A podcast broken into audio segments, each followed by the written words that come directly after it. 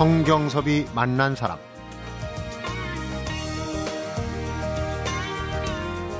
소월의 증손녀라는 것을 알고는 있었지만 먼저 이야기한 적이 없습니다.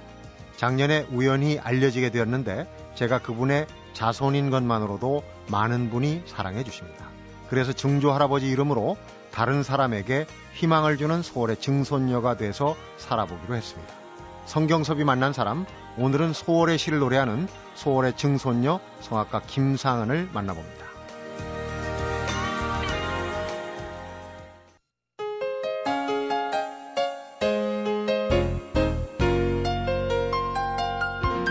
김상은 씨 어서 오십시오. 네, 안녕하세요. 네, 안녕하십니까. 반갑습니다. 소월의 증손녀, 정확하게 이제 왜 증손녀신데 네. 얼마 전에 소월시에 곡을 붙여서 공연을 하셨어요. 네네. 어떤 시를 노래로 만들으셨나요? 어, 대중들이 많이 알고 있는 시로 썼고요. 네. 그래서 진달래꽃, 못 잊어, 엄마 누나야, 음. 부모 이런 곡들을 넣었어요. 이미 곡이 있는 시들이고 노래인데 네. 새로 곡을 붙이셨군요. 네네. 그러니까 증손녀 혈육이시니까 여기 네. 정통성이 더 있으신 겁니다. 네. 그동안 이렇게 많은 곡들이 있었잖아요. 네. 근데 그런데 증손녀가 생각하는 시는 어떨까, 음. 어떤 마음일까, 또 어떤 곡을 붙일까, 그게 좀 다르겠죠? 그 아무래도 전과. 예. 네, 그런 그 감정에 어떤 네. 이입이 있으니까 어, 복음성가 기독교 음악 가수 활동을 하시면서 네. 아주 안성맞춤이네요. 그렇죠. 할아버지의 가사에 네. 쉽게 곡을 붙여서 노래를 불렀다. 좀 기대가 되는데 이따가 좀 몇 곡 들어보기로 하겠지만 그러니까 김소월 시인의 외증손녀 그러니까 맞달의 맞달의 맞달 네. 이 김상은 씨인 거죠. 네. 아마 모계였다면은 장손이시네요. 그렇죠? 그럼요. 모계로 본다면은. 네. 그런데 우리가 알기로는 김소월 시인의 자녀 가운데 남한으로 내려온 사람은 딱 한 분. 네. 지금 작고하셨지만 셋째 아들 네. 김정호 씨로 알고 있어요. 네. 맞딸은 그러니까 북한에 계신 걸로 지금 알고 있는데 우리가 잘못 알고 있는 건가요? 제가 여기 있으니까 음. 잘못 아신 거겠죠? 어, 그러니까 어떻게 경, 경위가 그럼 어떻게 된 겁니까? 네, 할머니가요. 저도 할머니를 뵙지 못했어요. 왜냐면 어, 한국 전쟁 때 네. 저희 할아버지가 어, 이북에서 어, 서울로 유학을 오셨어요. 정확하게 그러니까 소월 시인의 맞딸과 사위를 네, 얘기하시는 그렇죠. 거예요. 네네. 그래서 공부를 하시려고 남한에 오셨기 때문에 이제 떨어져 계셨어요. 그래서 네. 할머니가 남편을 찾으러 떨어져 있으면 안 되니까 음. 이제 엄마랑 남동생이 있었거든요. 네. 그래서 같이 그때 임신한 상태였었대요. 음. 그래서 할아버지 남편을 찾아서 이제 입남하신 거예요. 음. 그러다가 극적으로 만나게 되셨대요. 음. 그래서 만나셨는데 어 너무 사실 힘든 과정이었을 것 같아요. 그렇겠죠. 아이 둘을 왜냐면 홀몸으로? 엄마가 8살이었고 음. 동생 6살이었고 임신까지 한 아, 상태였으니까. 아니었고. 네. 음. 그래서 내려오셔서 남편을 극적에 만났는데 어 병을 얻으셨어요. 음. 근데 엄마의 기억에는 너무 어렸기 때문에 기억은 안 나지만 음. 이렇게 늑막염 같은 음. 그런 거였다 그러더라고요. 그래서 어 돌아가셨어요. 그때는 사실 네. 병원 시설이나 맞아요. 이런 게 이제 그 많이 네. 뒤떨어져 있었기 때문에 사실 참 안타까운 얘기인데 서울 시인의 자손이 사남 이녀로 지금 기록이 돼 있어요. 네. 기록이 돼 있는데 맞딸이니까 어, 김구생 씨가 네. 이제 어, 외할머니가 지금 되신 거고 네. 지금 그 늑막염으로 돌아가셨다는 바로 네. 그분이지 않습니까? 네. 그런데 이 가게를 쭉 따지면은 이제 뭐 얘기가 길어질 것 같고 어 서울 시인의 셋째 아들 김정호 씨만 이제 남한에 있는 걸로 그동안 알려졌어요. 그런 네. 부분은 얘기 들으셨겠죠? 네, 네. 어떻게 알고 계십니까? 어, 엄마가 이제 할머니가 일찍 돌아가셔가지고요. 할아버지가 또 결혼을 하셨어요. 아이들이 있으니까요. 재혼을 하셨죠. 재혼을 하셨어요. 그래서 엄마한테는 이제 새어머니가 생긴 거예요. 음, 그랬는데 이제 엄마한테는 삼촌 되시잖아요. 그렇죠. 네. 음. 그러니까 엄마를 찾아오셨어요. 조카니까. 그래서 그때부터 만났었어요. 음. 알고 있었고요. 음. 가끔 보셨고 그랬는데 저도 잘 모르겠어요. 왜 저희가 있다는 거를 언론에도 저희들이 안 나온 그건 잘 모르겠어요. 그 예전만 해도 네.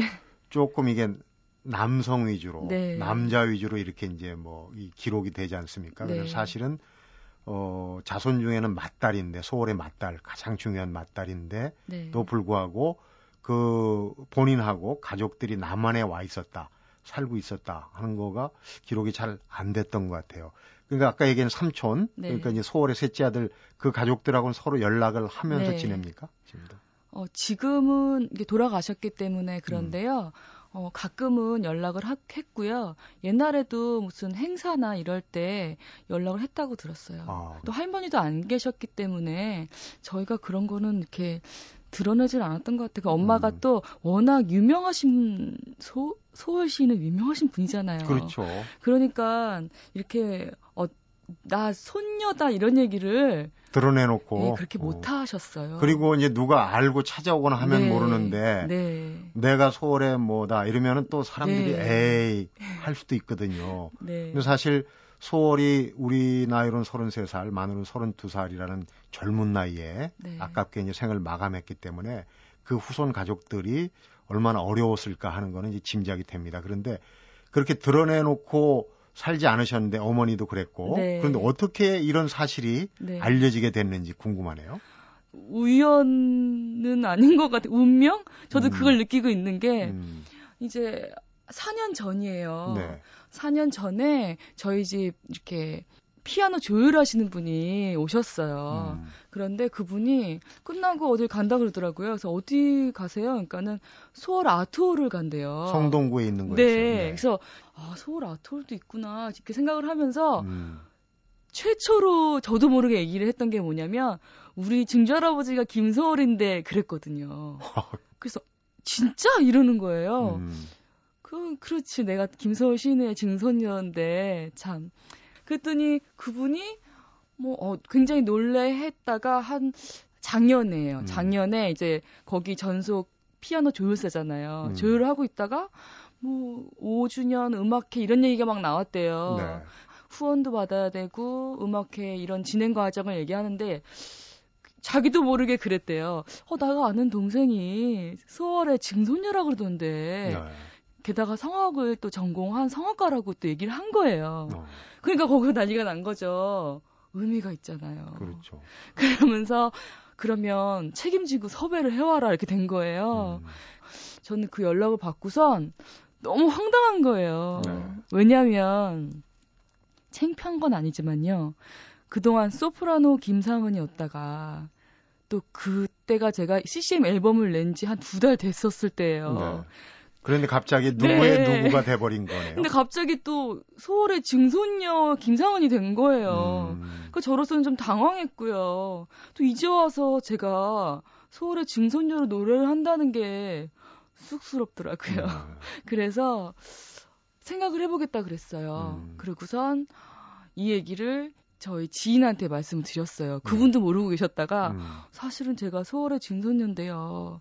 이렇게 음악회 제의를 받았어요. 그런데 저는 이제 CCM 가수로 활동을 해야 되는데 그래가지고 사실 그때 막 제 드레스 이런 거 있잖아요. 네. 성악가였으니까 다 졌거든요. 이제는 못하리라 생각하고. 복음 성가를 네. 하셔야 되는데 네, 어, 증조 할아버지의 가사에 네, 노래를 붙이셨군요. 지금 얘기를 듣다 보니까 앞으로 네. 정말 소월의 가족사 또 그 문학 세계에 숨겨진 얘기가 많이 나올 것 같습니다. 아주 기대가 됩니다. 성경섭이 만난 사람 오늘은 소월의 시를 노래하는 김소월 시인의 증손녀죠. 소프라노 성악가 김상은을 만나보고 있습니다.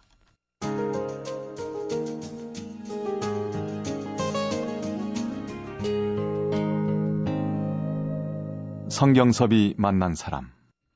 이런저런 이유로 소월 시인의 증손녀 혈육이란 얘기를 드러내 놓고 살지 못하셨다가 이제 우연히 피아노 조율사가 네. 이 사실을 퍼뜨리는 어떤 계기가 됐어요. 근데 네. 사실 학교 다닐 때도 소월시 많이 하잖아요. 네. 노래도 부르고 야 이게 우리 그 증조 할아버지의 시고 가사다 이런 생각을 하셨다고 그랬는데 그걸 네. 드러내놓고 얘기를 못했단 말이에요. 네. 지금 와서 생각하면 어떻습니까? 음, 사실은 제 안에 사랑은 있었어요. 음. 시에 대한 사랑은 있었고요. 그래서 항상 한국 가곡 시간에 저는 할아버지 시를 노래했어요.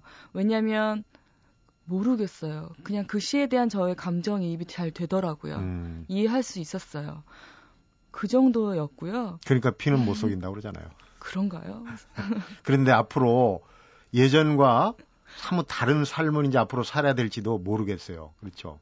네, 근데 제가 지금 이 삶을 사는 과정에 있어서 제가 계획된 삶은 아니에요. 네. 그렇기 때문에 앞으로 올 저의 삶에 대해서도 사실 계획을 못 하겠는 거죠.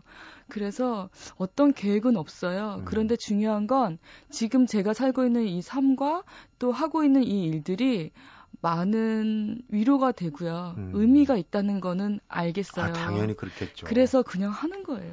집에서 가장 가까이 지내는 분, 네. 남편은 언제 알았습니까? 조율 서은 씨가? 씨보다도 늦게 알았죠. 그러면은 결혼하기 전에도 다 그런 사실을 네. 왜 그랬을까요? 그게 저도 몰라요. 근데 사람들은 그게 되게 궁금해해요. 저한테 왜 음. 그런 얘기를 모를까? 그리고 왜 그런 얘기를 안 했을까? 근데 저희 입장에서는 물어보는 사람이 없었어요. 음. 제가 물어보지 않는데 가가지고 저 김소월의 증손녀 이렇게 얘기는 안 하잖아요. 아니 어머니가 얘기하셨을 수도 있고 다른 형제들도 있으실 거 아니에요. 어 그런데 제가 그랬잖아요. 엄마하고 저하고는 알고 있었고 삼촌하고 알고 있었지만 네. 소월의 여동생도 있었고요. 네.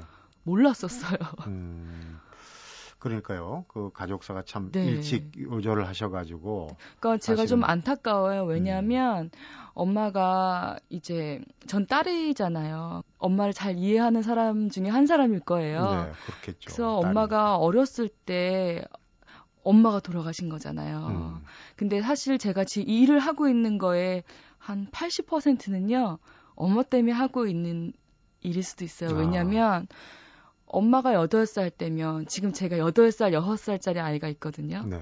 그러면, 엄마가 8살 때, 또 동생 6살 때면, 지금 저랑 같은 시기예요, 할머니. 음, 그때 돌아가셨으니까. 예, 우리 김구생 할머니랑 저랑 같은 시기인 거예요. 그래서 저는 할머니가 너무 이해가 돼요. 음. 왜냐하면 그 시절 너무 어려웠고요. 힘들었을 때, 그리고 저도 지금 저희 아이들을 키우는데 엄마의 손길이 가장 필요할 시기거든요. 때죠. 그때 엄마와 저희 삼촌을 두고 돌아가신 거잖아요. 음. 그래서 할머니가 너무 안타까워요. 음. 그리고 이름이 거북구의 날생이에요. 음. 할아버지가 지어주신 거예요. 김소월 시인이요. 음. 근데 어느 책에서 제가 봤어요. 첫 딸이어서 너무 서운해갖고 그냥 친정집이 구생이래요. 구생. 아니 음. 구성. 구성. 그래서 그냥 대충 구생으로 졌대요. 아니거든요. 소월 아니에요? 시인은 그럴 뿐이 아니죠. 왜냐하면 제가 책에서 읽었지만 여자들의 마음을 이해하셨고요. 음. 그렇게 여자를 무시하거나 첫 딸을 무시할 분이 아니었어요. 너무 사랑하셨기 때문에 음.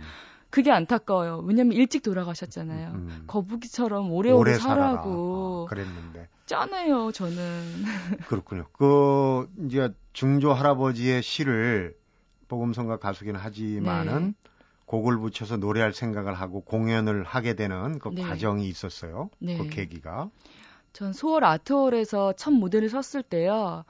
어, 사실 쑥스러움과 또 많은 생각을 통해서 아트홀을 섰던 거예요. 사실은 왜냐면 소월의 증손녀로서 시작을 한 무대였잖아요. 네. 그리고 많이 부담도 됐고요. 그리고 제가 소프라노 김상은이지만 어, 또 소월의 증손녀라서 누구보다도 그 노래를 잘해야 되는 사람이라고는 그 큰 부담이 있었어요. 그러면 다른 사람이 했으면은 그런 거보다 할 텐데 어 혈육이고 증손녀가 불렀는데 저 정도냐 그러면은 네, 그게 부담이더라고요. 네. 그런데 어, 저는 그 무대에 처음으로 딱 무대를 올라가는 순간에 어떤 느낌을 받았냐면요. 왜 이렇게 명절 때요. 식구들이 모여서 꼬마애들 있으면요. 노래 한번 시키잖아요. 그러면 이렇게 막 박수 치면서 잘하건 못하건 음, 열심히 하는 하- 거. 그 모습을 보면 너무 사랑스럽고 그리고 좋잖아요. 그렇죠. 그래서 박수 막 쳐주잖아요. 음. 제가 그 느낌이 받았어요. 그러니까는 항상 무대에 서면 부담스러워했고 또 들으시는 분들한테 저의 테크닉이며 저의 음. 모든 기량을 발휘해야 했었는데 그 무대는 저한테 그렇게 느껴지지가 않고요. 음.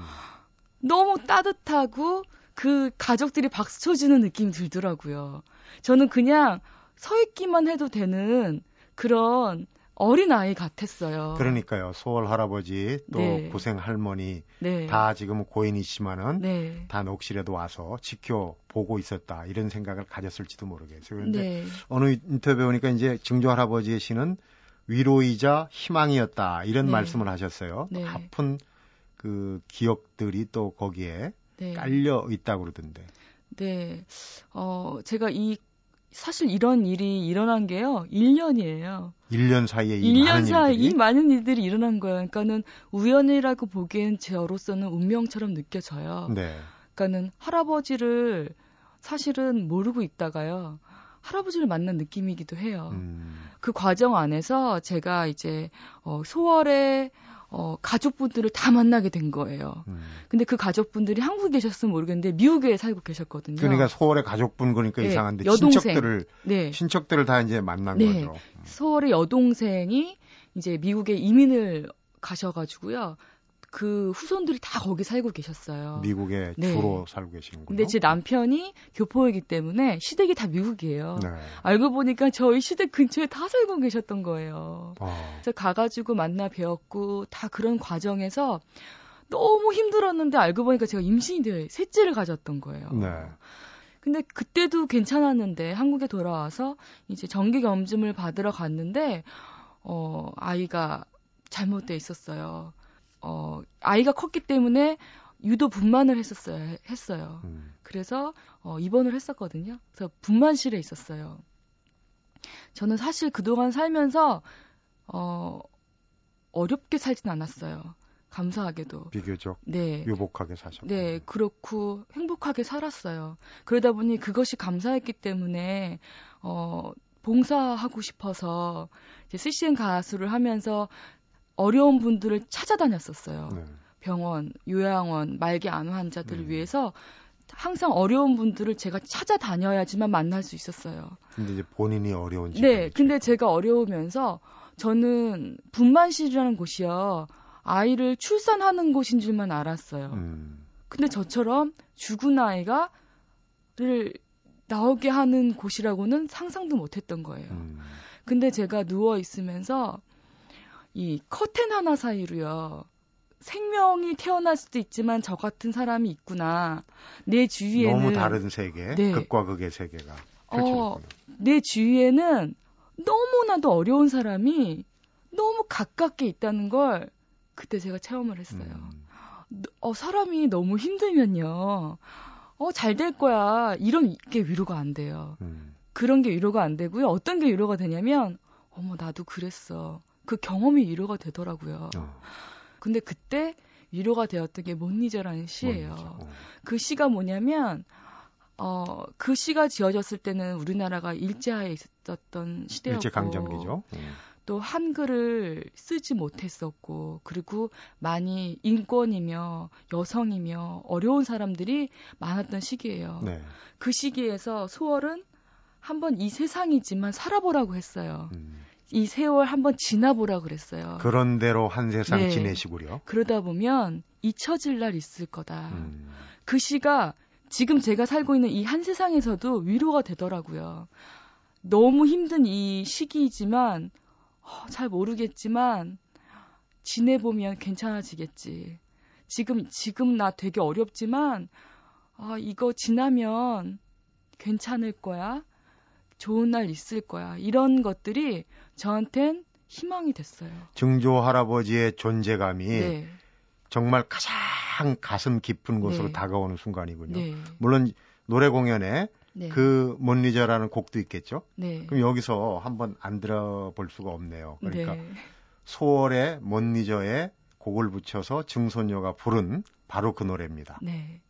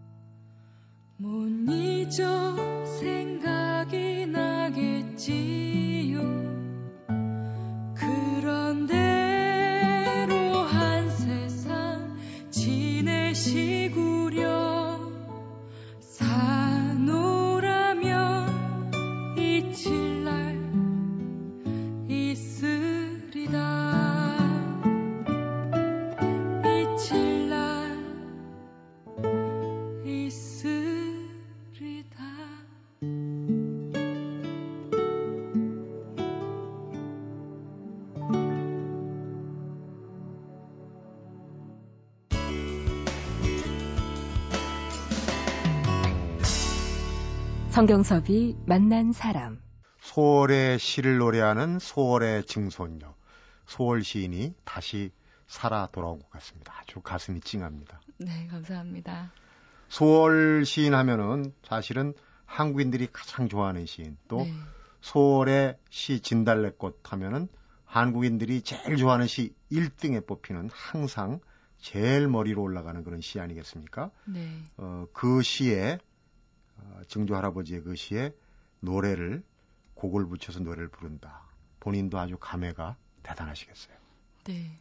100년이 지났잖아요. 제가 생각해보면 내가 왜 이런 일을 할까를 생각해봤어요. 제가 저를요. 네. 전에 어, 왜 진실은 시냇가에 심은 나무처럼 영원하지만 거짓은 흩어지는 겨와 같다고 하는 말씀이 있듯이 네. 할아버지의 그때 그 시가 정말 진심으로 우리나라의 많은 어려운 사람들한테 위로를 하고 싶었던 그 마음이 전해져요. 그래서 그 시가 땅에 떨어지지 않고 이렇게 제가 열매가 되었다는 그런 생각이 들어요. 네. 그래서 저는 지금 100년이 흘렀지만 할아버지의 그 시가 또 그때 그 진심이 음. 다시 싹, 싹이 터서 제가 이렇게 노래를 하고 있지 않나? 뭐 혼자 그런 생각을 해보기도 했어요. 그러니까 소월 시인 탄생 네. 110주년이 되는 게 바로 이제 네. 내년이거든요.